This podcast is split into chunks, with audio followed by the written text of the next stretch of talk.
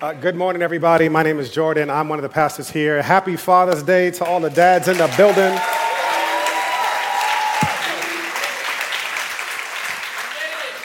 We made it, barely, but we made it. I don't know, you can't trust everything on the internet, but I don't know how true this is, but I read something online, so it's probably true, that Father's Day is the 20th most celebrated holiday in America.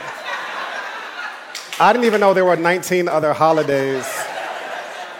I mean, the gap between Father's Day and Mother's Day is pretty wide. We got some, uh, some, some making up to do, fellas. But, um, man, I'm going to say a couple things about Father's Day. A lot could be said about Father's Day.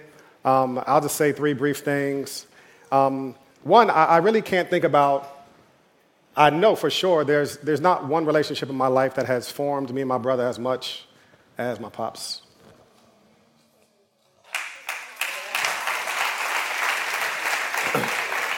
so, let me look over here so I don't start crying. Uh, so, I, I, think really one of the reasons that I wanted to be a dad, and it's such an opportunity that fathers have to shape the lives of our children, um, it's a profound, profound, profound gift and opportunity. And uh, we, need, we would do very well, fathers, to remember the opportunity that um, they're not our kids, they belong to God. But we get to steward this responsibility of fatherhood uh, in their lives, and it's an amazing responsibility. Uh, two, to everybody in here uh, who's you've lost your father, uh, and today is a day where you're kind of thinking about the void that is there, or maybe there was a void there when he was alive, and, or maybe there's a void there now that he has passed uh, yeah, we, we love y'all. I'm glad y'all came today, uh, notwithstanding the, whatever sadness you may ca- carry about that. And also, I, I really want to say something to any dads in here who you don't have the greatest relationship with your kids. Um, today might be a life changing day for your kids if you do this one thing reach out to them and apologize for your shortcomings. You probably won't get an immediate, amazing response, um, you might not get a response for two years. Who knows? I don't know the depth of the challenge that exists. But having spent time on this side of the table, uh, being a pastor, um, one of the things that kids and adults yearn to hear is to clear the air and to feel like they can restart this relationship. Um, and really, the thing that's going to pave the way for that is owning up to that. And you would be leading your family by being an example of asking for forgiveness and grace uh, from them. And it might feel weak or it might feel opposite on Father's Day to reach out to them and say sorry, but trust me when I tell you, it might save your relationship. So let me pray for us before we hop into today's message.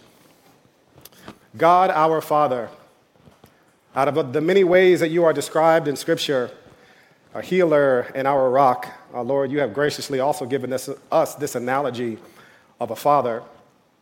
So, Lord, may we have the audacity to believe that you are who you say you are that we can trust you that you will provide for us. In Jesus' name we pray. Amen. I was talking to some friends the other day, and one of the reasons that I really believe that the Bible is true partly is because of the type of things that it includes, the type of stories that it includes about the people who would be like the heroes of the story. It's like when the Bible talks about people, whether it's Abraham in the Old Testament, the father of the faith, it includes all of these details that are downright embarrassing about his life. When you get to the New Testament, they do the same thing. The authors give you a real account of the life of the people who were the pillars, the most popular, the most followed people in the early church. And one of those people is Peter. Peter was a person who followed Jesus closely. And we get to see all throughout Scripture how many times Peter fell short in a lot of great detail around Easter time, we talked about Peter as someone who was following Jesus, and Peter had a lot of nerve. Peter would go to Jesus and say, Jesus, if everybody falls away, I'm not. Your boy is still here with you. Jesus looked at him with love in his eyes and said, Peter, before the rooster crows three times, you're going to deny me. And certainly before that rooster crowed three times, Peter had denied Jesus three times. And yet, Peter was able to receive something that I hope all of us are continuing to receive from Jesus on a daily basis. This, it's this forgiveness from Jesus, where Jesus does not hold Peter's shortcomings and failures and his sin against him. And Peter has so much of this beautiful interaction with Jesus. He spends years where he is taught by Jesus. He has the best teacher, in all of humanity that to ever walk this earth in Jesus. And Peter had these amazing spiritual encounters. Pentecost Sunday was a couple of weeks ago, and Pentecost Sunday was this day where we sing the song of I Hear the Chains Falling, but Peter actually did hear the rumble of the Holy Spirit blaze through, and tongues of fire descended, and Peter and everybody who was gathered with him was filled with the Holy Spirit.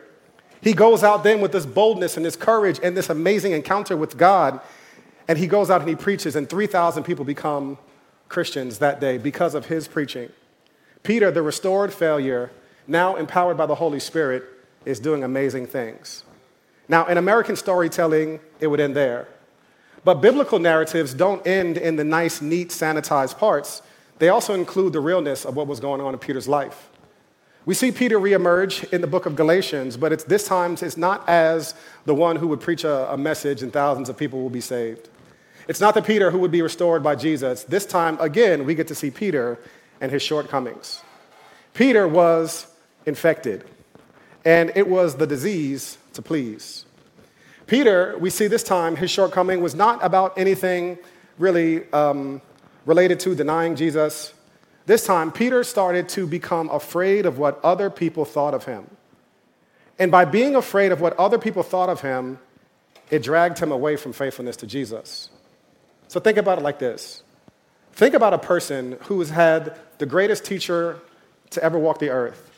He has had the most profound and deep spiritual experiences, and yet, even he was um, susceptible to being pulled away from what it means to follow Jesus faithfully by something so ordinary and so simple as the negative opinion of other people.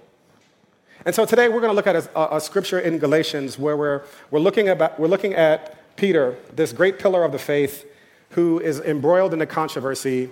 And he is in this controversy because he is afraid of what other people will think of him.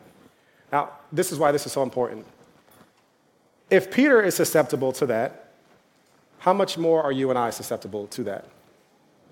All of us, one of the great dangers in your faith, in your formation, whether you are brand new to church, this is your first time back in, in decades, and you're, you're just getting back now and you're trying to figure out, well, what does it look like for me to move forward in following Jesus? Let me tell you right now, straight up and down, one of the biggest obstacles to you following Jesus is what other people think of you. Because there will hit a point, there will hit several points in your life where you will hit a point of decision. And one decision will be faithfulness towards God, and the other road will be the good opinion of other people. And make no mistake about it, that is an incredibly, incredibly um, strong pull. So, Galatians 2, let me read the scripture, and then I'll give us a little context of what's going on. We're going to pick up in verse 11. It says, But when Peter came to Antioch, some translations say Cephas, um, they're the same, um, same name, same person. But when Peter came to Antioch, I opposed him to his face because he stood condemned. Listen to what Peter does. He regularly ate with the Gentiles before certain men came from James. However, when they came, he withdrew and separated himself because he feared those from the circumcision party. Then the rest of the Jews joined his hypocrisy, so that even Barnabas was led astray by their hypocrisy. But when I saw that they were deviating from the truth of the gospel, I told Cephas, Peter, in front of everyone, If you, who are a Jew, live like a Gentile and not a Jew, how can you compel Gentiles to live like Jews? So there's a lot going on uh, here in this text. And let me catch some of y'all up um, who, aren't, uh, who weren't here the first couple of weeks of Galatians. In the early church, the biggest controversy was not about sex or politics, it was about circumcision. And the reason it was about circumcision was because there were these two groups of people that were coming together to form one new Jesus following movement.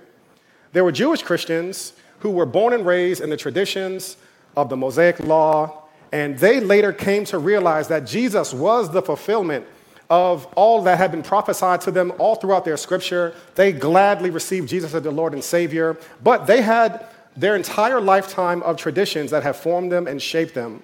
They were people who had been circumcised in accordance with Mosaic law. Now, you have another group of people who were the Gentiles, and Gentiles basically is everybody who was not a Jew. So we had these two groups of people. Gentiles, in this case, would have grown up under Roman traditions and Roman laws and Roman religions or no religion at all, and Romans would not have been circumcised, for example. And so the Jewish Christians started this whole thing like, yo, no, no, no, no, no. If you really want to rock with Jesus, you have to kind of go back to square one, get circumcised, follow the Jewish tradition and the Jewish law, and then you can follow Jesus. But when Paul comes in in the middle of this, and he comes into the middle of this debate, and he settles the score once and for all. And Paul is so emphatic about saying that you cannot add anything to what Jesus has done on the cross. So, we're going to talk about this in a couple of weeks when we talk about the law, and it's a very big topic. But I'll just say one brief thing about it. When you think about the law in Scripture, the law is basically what does it say you have to do? The Old Testament is filled with laws. There are different types of laws, and I want to draw your attention to that. So there are moral laws. Moral laws are don't kill, don't lie, don't root for Tom Brady. There are things that at all times and periods and, and periods and, and, and eras of life will be wrong. And then there's a ceremonial law. The ceremonial law was the way that Jewish people needed to cleanse themselves so that they can approach a holy and a perfect and a righteous God. So you have all of these ceremonial laws which dictated and determined how you had to go to temple to come into the presence of God. When Jesus went to the cross, the scripture says there was a veil that separated the presence of God from the presence of people. That veil was torn in two. And scripture tells us that if you follow Jesus, we no longer need to follow the ceremonial laws. He has made our passageway to God a wide open highway. And so we can approach the throne of grace with boldness and find grace in our time of need, not because of how well we have washed our hands, but because of how well he has washed our sin on the cross. And so Paul is tight. He's like, yo, do not try to add ceremonial laws because by doing that, you're negating what Jesus has done on the cross. You're saying that what he did doesn't matter. So, you know, we all know that feeling, or some of us know that feeling, especially when I was in college, of uh, swiping your debit card and you like, 75% chance this does not go through. and you need backup because you know, like, you don't know what's in that account. Um, and you would just be praising the Lord if, it, uh, if they let you go with your groceries or your Wendy's. But, um, like, if someone has a lot of money, and we talked about this a little bit last week, like, if somebody really has a lot of money, they put the card down, they pay for the meal, the waiter comes back, they sign everything, and then you put out your card later and put it back on the table. Like, that's insulting to them because they've already paid for it. They have an abundance of wealth that has allowed them to pay for it. And trying to add your little card to it after, it really does negate and insult what has already been paid. It's already been paid. There's no reason to revisit a bill, an account that has already been erased. Scripture says in Colossians that Jesus has erased the certificate of death, debt that was against us. I heard one theologian say it like this The only thing you can add to your salvation is the sin that made it necessary in the first place. And so Paul comes into the middle of this controversy, and he is, he is wanting to be crystal clear. The moral laws about how we should live our life to honor God and honor ourselves and to love people, those are still binding. The ceremonial laws are gone. So I don't want anybody to get circumcised because being circumcised means you're going backwards and you are negating what the cross of Christ has done for us on our behalf. And Paul, Paul knew this. And Peter knew this. So much so, actually, Peter was living like this. He was living free and he ate with the Gentiles. But then certain men came from James. And Peter started to feel the pressure of people pleasing. Now, really quickly, um, to eat with people then, it's not like New York City restaurants where we're all six inches from each other uh, in a restaurant. To eat with a group of people meant you identified with them. So Peter identified with the Gentiles that we are saved by grace alone through faith alone. But then people came from James, these uh, Jewish Christians, and then he changed up. But y'all, I don't want to be too hard on Peter because I can really empathize with him. Uh, I certainly know about what it means to be addicted to other people's approval of me. In different times of my life, it's, it's presented its way itself in, in different ways. So certainly there were times where I wanted people to like me. I would stress so much about a sermon. I felt like every single sermon had to be the I have a dream speech because I was so concerned about what people thought of me. They need to feel like I'm profound. And so I would do so much sermon writing, and I would have like 19 drafts because I'm like, oh, that's cool, but it's not, it don't really hit. You know what I'm saying? Nobody's gonna retweet that. and honestly, it, it's, a, it's a version of incarceration. I was like locked up by other people's opinions of me. And I needed to hear, Jordan, you're doing great. You're the best. You're all of these different things. Very briefly, I think affirmation is actually a really beautiful thing to do to people. Affirmation is truth telling. You're telling people true things about them. I don't think Christians affirm people enough to bless those who are close to us, to love them. We say the kindest things about people at their funerals. Tell them to their face today. Text them. Just say, yo, I love you, man. You're great. This is something beautiful I see in you. So I don't want to negate you giving people affirmation or telling me I did a great job after today. Um, but I, I, certainly understand it. Uh, so much so that I would agonize um, in really unhealthy ways. Uh, I would overwork so that I can brag about how much I was working so that people would think well of me. And so uh, we're going we're gonna be looking at Peter, but I, I want us looking at ourselves as well. And check it, I, I know I'm not alone. I know I'm not the only person in this room who struggles with the approval of other people. So here's some symptoms that you might be also, like me, uh, infected with the disease to please. Uh, you really want to make yourself impressive, right? So, like, you want to be impressive. You, you, you really want people to look at you and to be impressed by your feats, whether it's your kids and how well they're doing. you know, it's funny. I give, I can't speak for other cultures, but in my culture, before you go to the store, your parents give you that same speech. Now listen, when we get in here, don't ask me for nothing. And you better not, you better not act out when we walk in this door. Now, a piece of that is you want your kids to be grateful and you don't want them to be entitled. But there's also a big piece of it, for me at least, that I want to be an impressive father, and I don't want you to see my kid rolling around in the middle of the aisle because we won't get him a fruit roll up. and so we, we want to make ourselves uh, impressive. Another sign is you run away from criticism. Now, here's a really beautiful thing.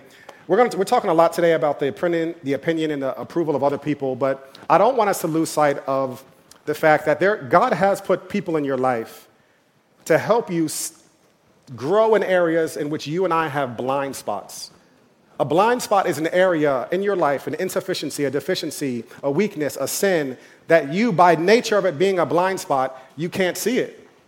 And some of us run away from criticism so much that when we have people who are close to us, who love us, who try to point out areas of our life that we are falling short, we run away from the criticism. Why is that? Because there's something inside of us that needs the approval of other people. So when someone tries to tell us the truth, even if it's a kind and gentle way of saying it, we run away from it. We have a hard time saying no to people. You feel guilty or stressed if you do something that other people don't approve of. You fear rejection and conflict. Your free time is filled up with the needs of other people. So you're stressed and crazy, and then your friend texts a group chat and says, Can someone help me move? And you like the button, like, Yeah, I can help you. What is that? Like, what's rooted in this? Why are you doing all these different things? You equate other people's disapproval of you with something being wrong with you. You know, some of you right now are in professions, and the only reason you are in that profession is because your parents wanted you to become that. Where my Nigerians at?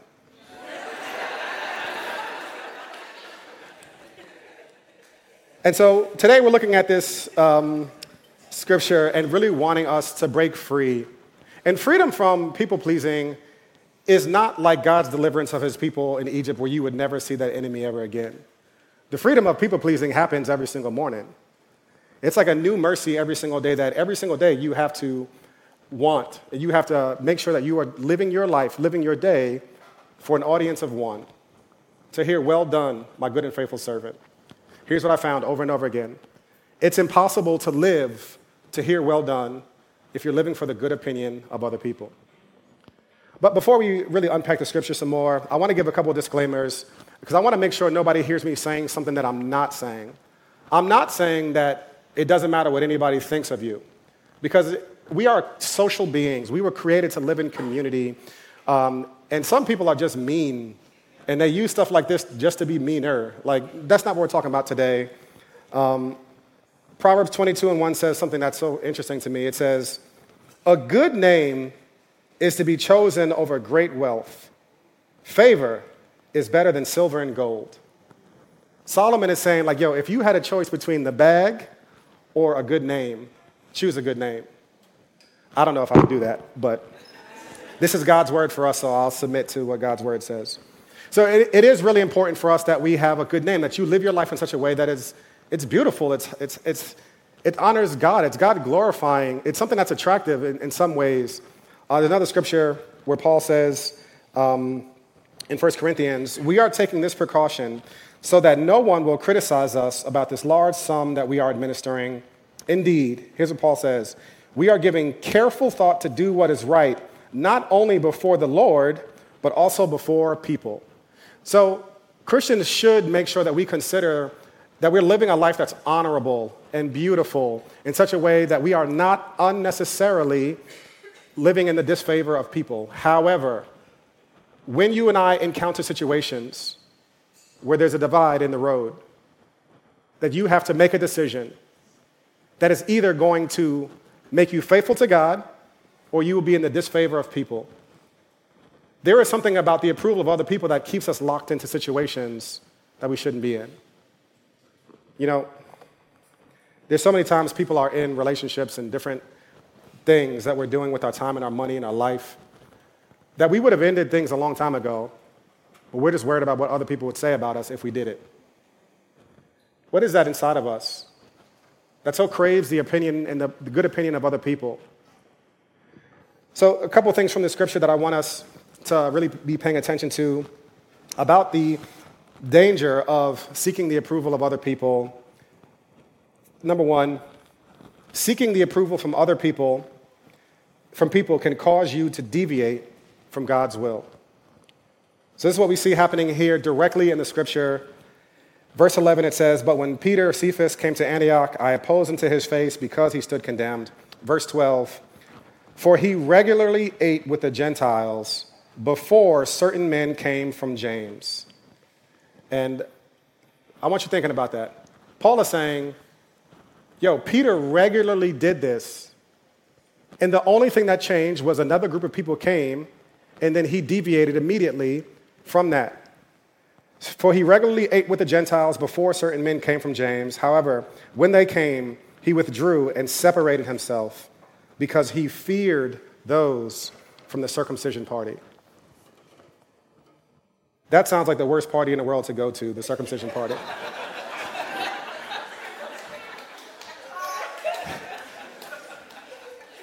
By circumcision party, it means like the group, the delegation of people that were that were promoting circumcision as faithfulness to God. Here's the thing it's really easy to read this text and say, oh, that sounds like preposterous. That sounds ridiculous. It's a small thing. Like, if you want to do that, go for it. If not, don't. Um, but we all have our circumcision party. We all have a group of people to whom you live and you really want their good opinion of you.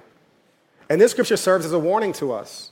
It's a warning to us that even if it shows us a person who, a man, Peter, who had literally followed Jesus physically for years. He sat at Jesus' feet. Jesus would take him and do things. He saw Jesus perform miracles. He had the highest spiritual experiences, and even he was swayed. What does this tell us about ourselves? You and I are not immune from this. Here's the thing that I've noticed so much, and please allow me, um, for those of you who are new to Renaissance and you don't know me well, um, I hope that you hear this in the greatest heart uh, of someone. I, if I haven't earned your trust yet to listen to me, I hope that I earn it eventually. But I want you to hear this. You and I need to be surrounded, not we should, we need to be surrounded in God's word and God's people. I have never seen anybody who is a growing, thriving Christian that is not routinely immersed in Scripture and in God's community uh, and, and in scriptural community. You know, Lester and I, we talk about really some of the things that grieve us around the times we do our DNA groups. So, our DNA groups are the types of community gatherings we do where, for a period of about eight or nine weeks, you come together with a group of other people to build strong relationships around Scripture. And there's so many times we hear from groups that, oh, you know, the attendance went down just because it rained for 13 minutes. and people just didn't go. They take it as a take it or leave it if they don't have better plans already that day or that night. And here's what I've seen happen all the time when you drift away from community, you drift away from God. I have never seen a person who has remained resolute, steadfast, strong in their faith, and they're by themselves. Bad things happen to all of us when we're alone. And so when we announce things like soul food sessions and DNA groups, it's not just because we want to do an event. It's because we know, I know, over the years, one of the pains of being a pastor are the people who have attended Renaissance at some point and have drifted away. Not from Renaissance, there's a lot of great churches that they can go to, but they drift away from Jesus. Some of that is spiritual, it's a spiritual battle that we can't control. Other things is I've seen the telltale signs over and over and over again. When their crowd changed, their theology changed. When their crowd changed, that's when they started to, that's when their theology changed. And so we, we deeply, deeply encourage every single person, whether it's Renaissance or another church, that you need to be deeply invested in rhythms where you are constantly going through scripture with God's people because you will feel the pull away from what it means to be faithful to follow Jesus. And if you're by yourself, I've never seen it go well. So, seeking the approval of other people, your own circumcision party, can cause you to deviate from God's will. Number two, here's a really profound and interesting thing it is highly unrealistic for you to ever expect that you can please the crowds. It is impossible. It is impossible for you to ever expect, realistically, that you will have the approval of people that you're seeking after. The, thing, the people who don't like you already don't like you. They just haven't unleashed it on you yet. Seriously. They already don't like you. And it's already a fickle relationship. But here's the thing when you look at just the nature of crowds, they're fickle. When you're seeking the approval of these, this group of people, whoever they are, and some of you haven't even thought about that just yet in, in detail, what you're doing is you're setting yourself up for a fool's errand because it's impossible to get. One of my favorite scriptures, I was reading it this week in my, I'm going through the book of Luke personally. And um, listen to these verses. I'm not even going to add any commentary to them. Verse 14 in Luke, it says, Then Jesus returned, uh, when, then Jesus returned to Galilee in the power of the Spirit, and news about him spread throughout the entire vicinity. Jesus was teaching in the synagogues, being praised by everyone. Same chapter, let's skip down some verses. When they heard this, everyone in the synagogue was enraged. They got up, drove him out of town, brought him to the edge of the hill that their town was built on, intending to hurl him off a cliff. But he passed right through the crowd and went on his way. The same crowd that was praising Jesus, same chapter, they try to throw your man's off a cliff. That shows us something about the fickle nature of people. And so, in order for you to have good expect- expectations that run your life, all of us need good, solid expectations. We should expect that groups of people will be fickle and that we could never always just earn their approval. They will change with the weather. And so, since you could never earn their approval, you shouldn't be seeking after it like that in the first place. Instead, we should be seeking the approval of the one who has paid our debt. So, number, t- number three, the gospel allows us to live for the one who paid our debt. The gospel allows us to live for the one who paid our debt. You know, the book of Galatians is all about recovering and discovering and rediscovering what the gospel message is. And the crazy thing about people pleasing is when you're trying to like earn the approval of other people, whether it's in something you say, whether it's how you appear, whether it's how successful you are, it's so draining because you're constantly trying to earn something but the gospel says you don't have to, you don't have to earn my love. You don't have to earn it because you could never earn it in the first place. While, you were, while we were still sinners, Christ died for the ungodly. You don't have to earn my love. That feeling of rejection that you feel, that you're not going to get that from me. As a matter of fact, Jesus says, Blessed are you. Blessed are you when men persecute you and revile you and reject you for my name's sake, for great is your reward in heaven. The gospel tells us that you are His. You were bought with a price so we can honor God with our lives and our bodies. The gospel tells us that everything that is happening in our lives right now, it comes through the hands of a gracious God. And so even the painful, even the confusing things are for our good and for his eventual glory. And so I want us thinking right now about a number of things, but specifically, one of the most helpful things that I, have been doing, and I, would encourage you to do it, um, particularly if this message is hitting home with you, is at night, just pull out your iPhone and like open the Notes app and think about your day. Think about the times where you've done something to gain the approval of other people and just write it down. Don't, give, don't judge it, don't give it any commentary. Just take note of all the times when you're trying to earn the approval of people. And I want you to contrast that and let Jesus interrogate those presuppositions that you have. Because deep down inside, what we're saying is, I'm not lovable unless I have earned it from this group of people. And so I want us to be thinking right now what is Jesus' invitation to us? What's Jesus' invitation to you? For some of you, it's, it's boldness. You know, I, I meet with a lot of people, and a lot of times people, they'll ask me for prayer. Nobody's going to ask me today because I'm saying this, but um, they ask me for prayer, and I say, and usually sometimes in situations I say, well, do you need clarity or do you need courage? A lot of times we know what to do, we just don't have the courage to do it just yet. And so for you, I, I'd want to ask you, what is Jesus' invitation to you?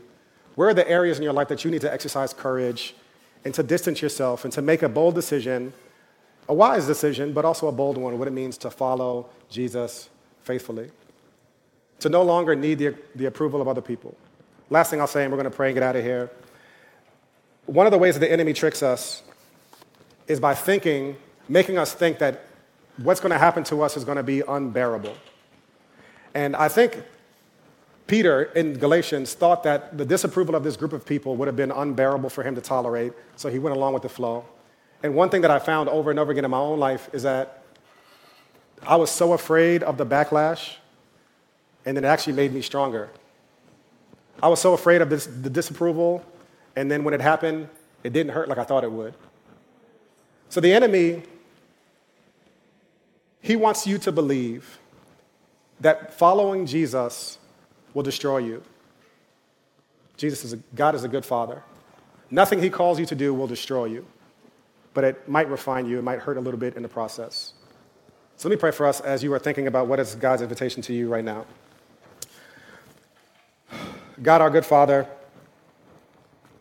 I thank you for the gospel. I thank you that we are not subject to the whims and the crowds of of people who might give us their approval one day and take it away the next.